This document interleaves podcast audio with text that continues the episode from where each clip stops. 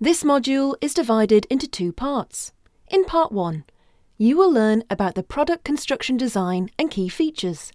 In part 2, you will learn about the technical solutions and benefits for customers. Are you ready? Click Next to get started.